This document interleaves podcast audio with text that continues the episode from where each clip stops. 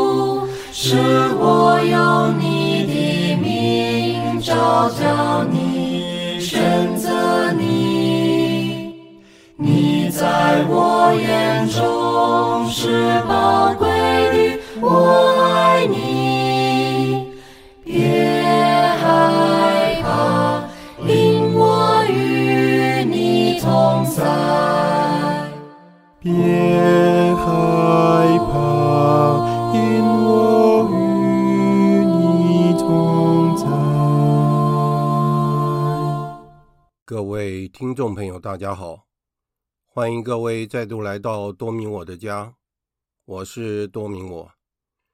在我们今天的讲座之前，我们来做一个简单的祈祷。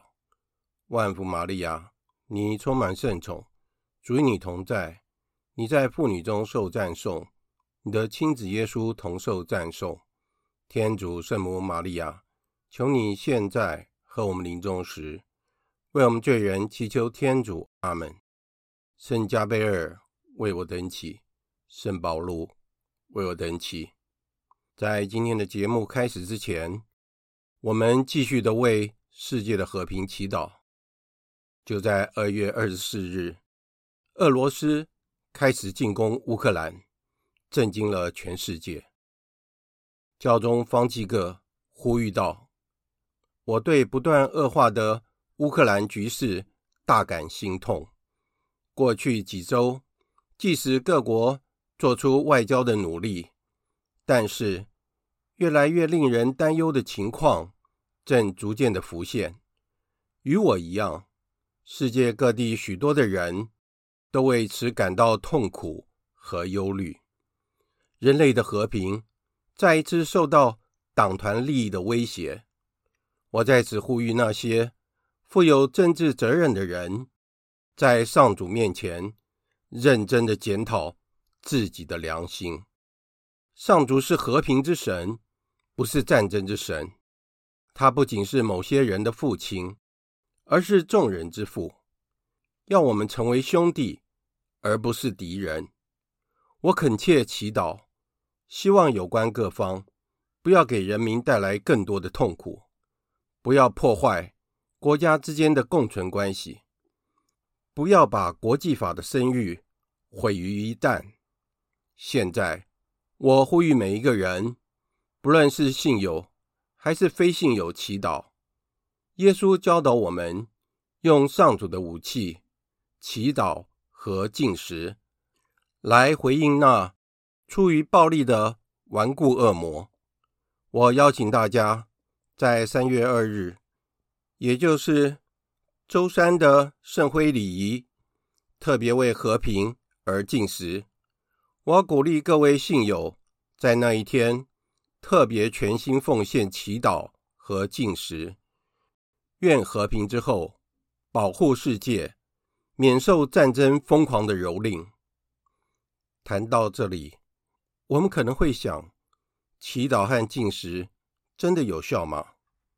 这让我想起了在马尔谷福音的第十一章十三到二十四节，谈到了被咒骂的无花果树。就在有一天，耶稣和他的门徒。从伯达尼出来，耶稣饿了。他从远处望见了一棵茂盛的无花果树，想要到前面去看一看，在树上可以找到些什么。但是，在他走进那棵无花果树的时候，他只看到叶子，却找不到任何的果实。就在当时，耶稣开口对无花果树说。永远再没有人吃你的果子了。门徒们也都听见了耶稣所说的这句话，可是当时没有产生任何的反应。过了一天以后，他们又经过那个地方，门徒们赫然发现到那棵无花果树连根都枯干了。伯多禄就对耶稣说：“师傅。”看，你所咒骂的无花果树已经枯干了。耶稣回答他们说：“你们对天主当有信德。我实在告诉你们，无论谁对这座山说‘起来，投到海里去’，他的心里若不怀疑，反相信他说的必成就，就必给他成就。因此，我告诉你们，你们祈祷。”不论求什么，只要你们相信，必得，必给你们成就。由此可知，祈祷的力量有多大，还有信德对我们来说是多么的重要。我们不要以为，当我们向天主祈祷的时候，事情好像没有任何的变化。事实上，它的根已经被断绝了，而且。天主有他的计划，邪不胜正。天主的公义自会成就一切的。接下来，我们要谈一下天主教道理的第七课——耶稣是主、救赎的第三部分。在上一集，我们曾经提到，亚威将要完成四件事情：第一，他要聚集并牧放他的百姓。第二，他要洁净耶路撒冷圣殿；第三，他要战胜以色列的仇敌；第四，他将要在天主的国度里为王。今天，我们就来看一下主耶稣要如何完成第三件和第四件事，也就是他要战胜以色列的仇敌，以及他将要在天主的国度里为王。首先，我们来谈一下解决以色列的仇敌。就在圣枝主日的当天，耶稣进入了圣城，群众向他高呼，称他为达味之子。他就像达味时代的战士那样的进入了圣城。然后，正如我们在圣经中所读到的。他进入了圣殿，并且在那里开始了战斗。随着圣周的展开，看起来似乎就和一开始一样的，所有的势力都起来反对他，就如同他出生时的那一刻开始一样，全部都一起出来，全力的与他正面交锋。在耶路撒冷的圣墓大殿，正好是建立在耶稣当时被钉在十字架上的地方，也是当时埋葬他的地方。因此，在那里纪念着并保护着耶稣身为战士的最后的战场，那是他最后奋力一搏的地方。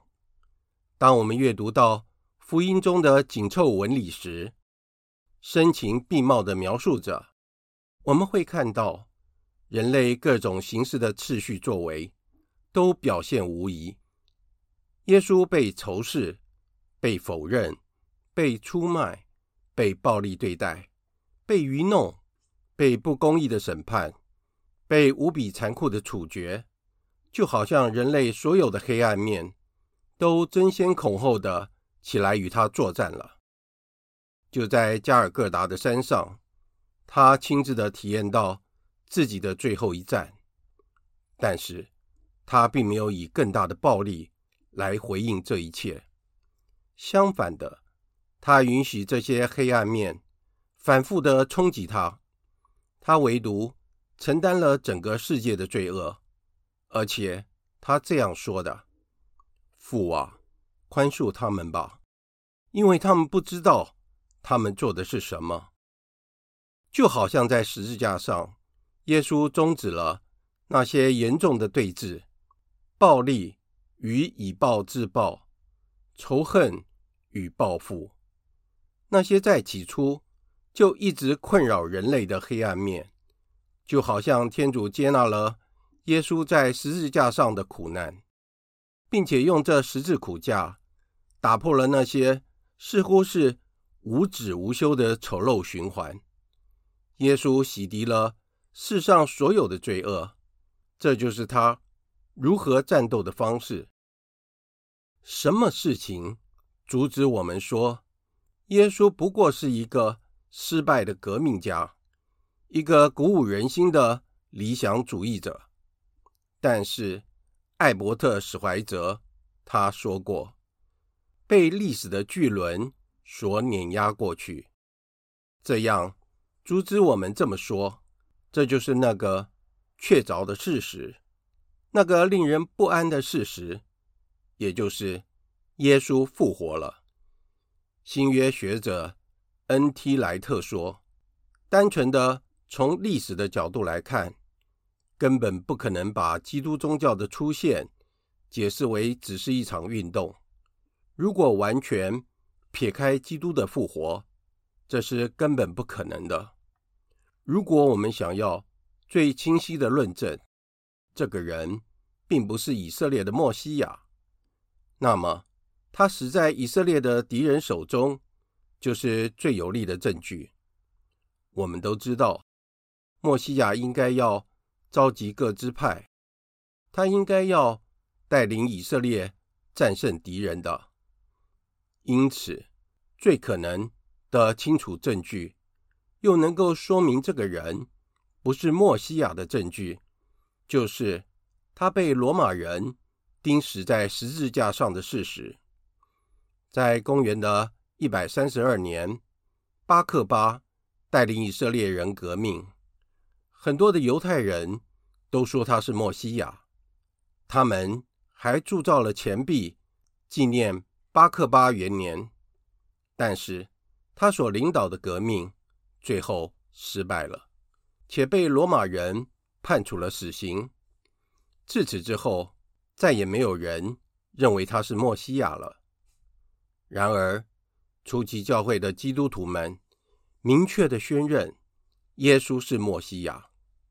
圣保禄说：“耶稣基督，耶稣基督。”用希腊文来说。就是耶稣啊，默西亚，耶稣，默西亚。初期教会的宗徒们都为此而致命。他们走到地极，为宣扬耶稣是犹太人的默西亚，以及这位救世主的讯息。如果耶稣从死人中复活的这件事都不是事实，我们要如何解释初期教会的宗徒、门徒们和基督徒们？他们为了讲述耶稣基督从死人中复活了，他是默西亚，他是救世主，而为此真理牺牲自己的生命。有太多的当代的学者试图解释，以便掩盖耶稣复活的事实。他们说道：“那只是神话，只是个传说，只是个象征。”那是耶稣的事业被继承下来的记号，象征着他是一个伟大的人物，现在与天主生活在一起而已。我们试着想一下，在第一世纪的人们怎么可能编造出这些事情呢？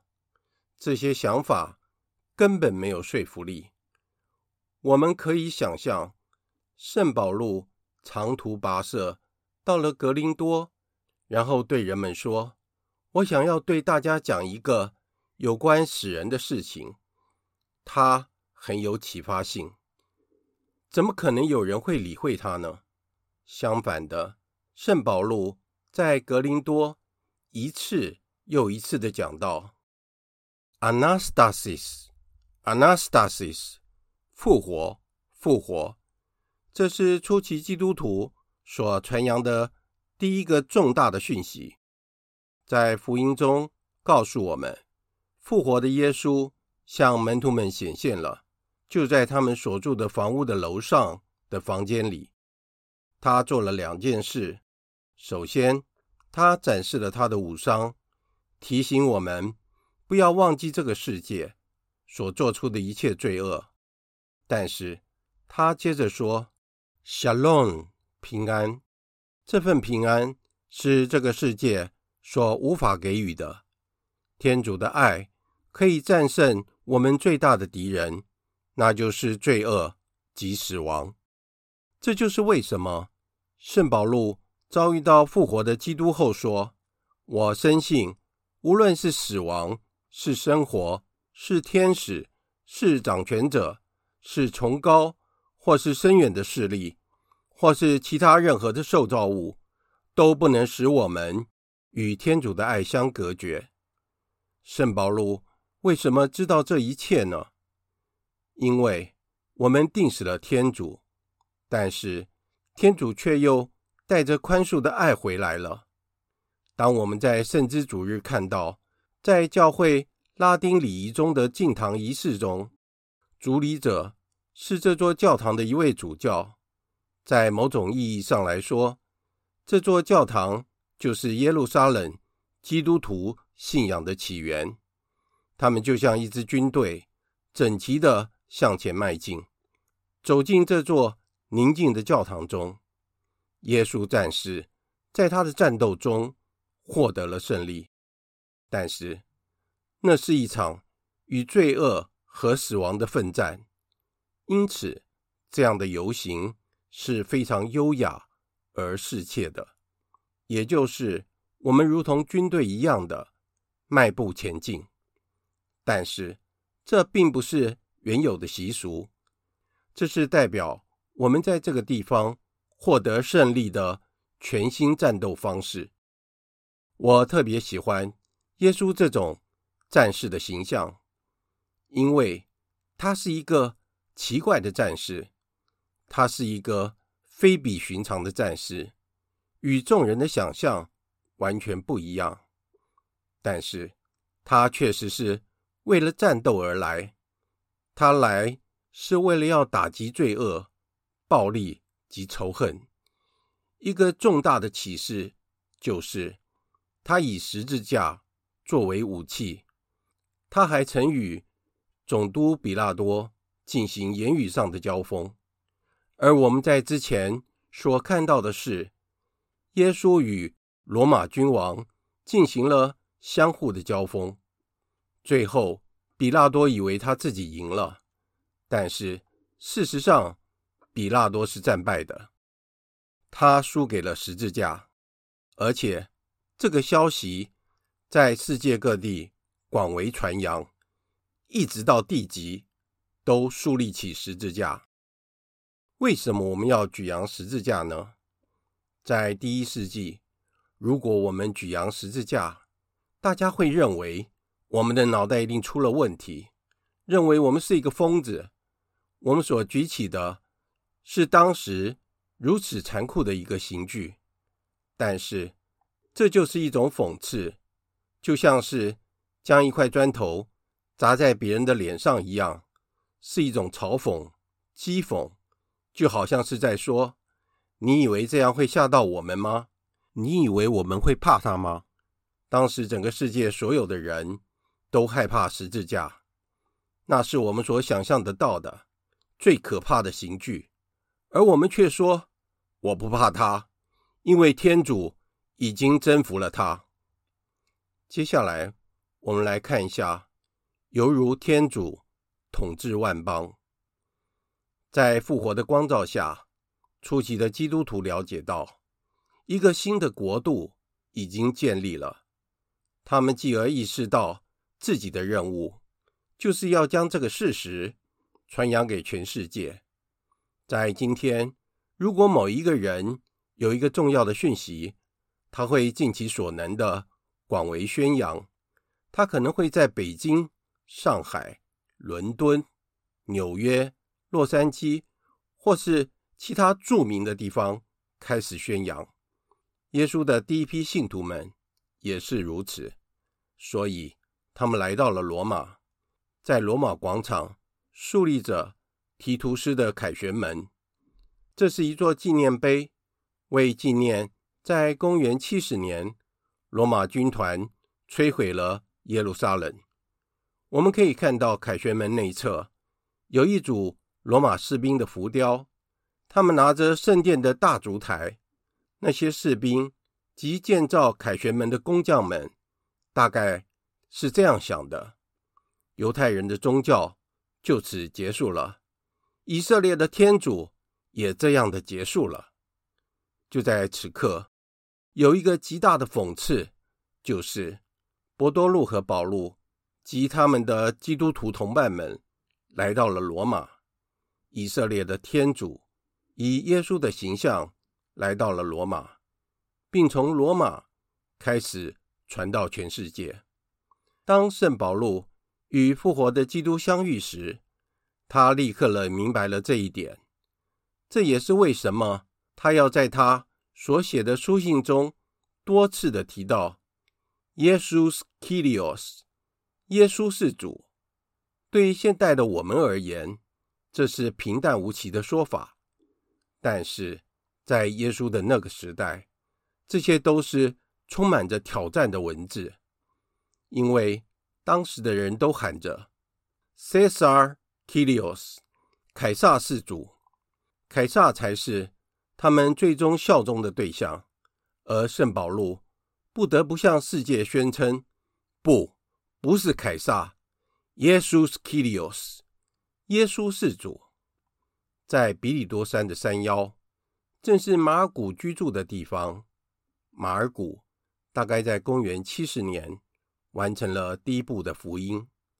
这部福音完成的时间，就在他的朋友伯多禄及保禄被残酷的处死之后的几年。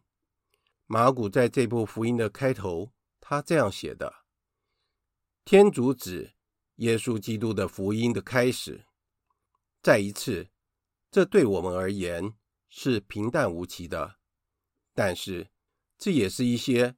挑战的话语 u a n g e l i o n 他使用了希腊文，意思是“好消息”，是一种用来描述辉煌胜利的词汇。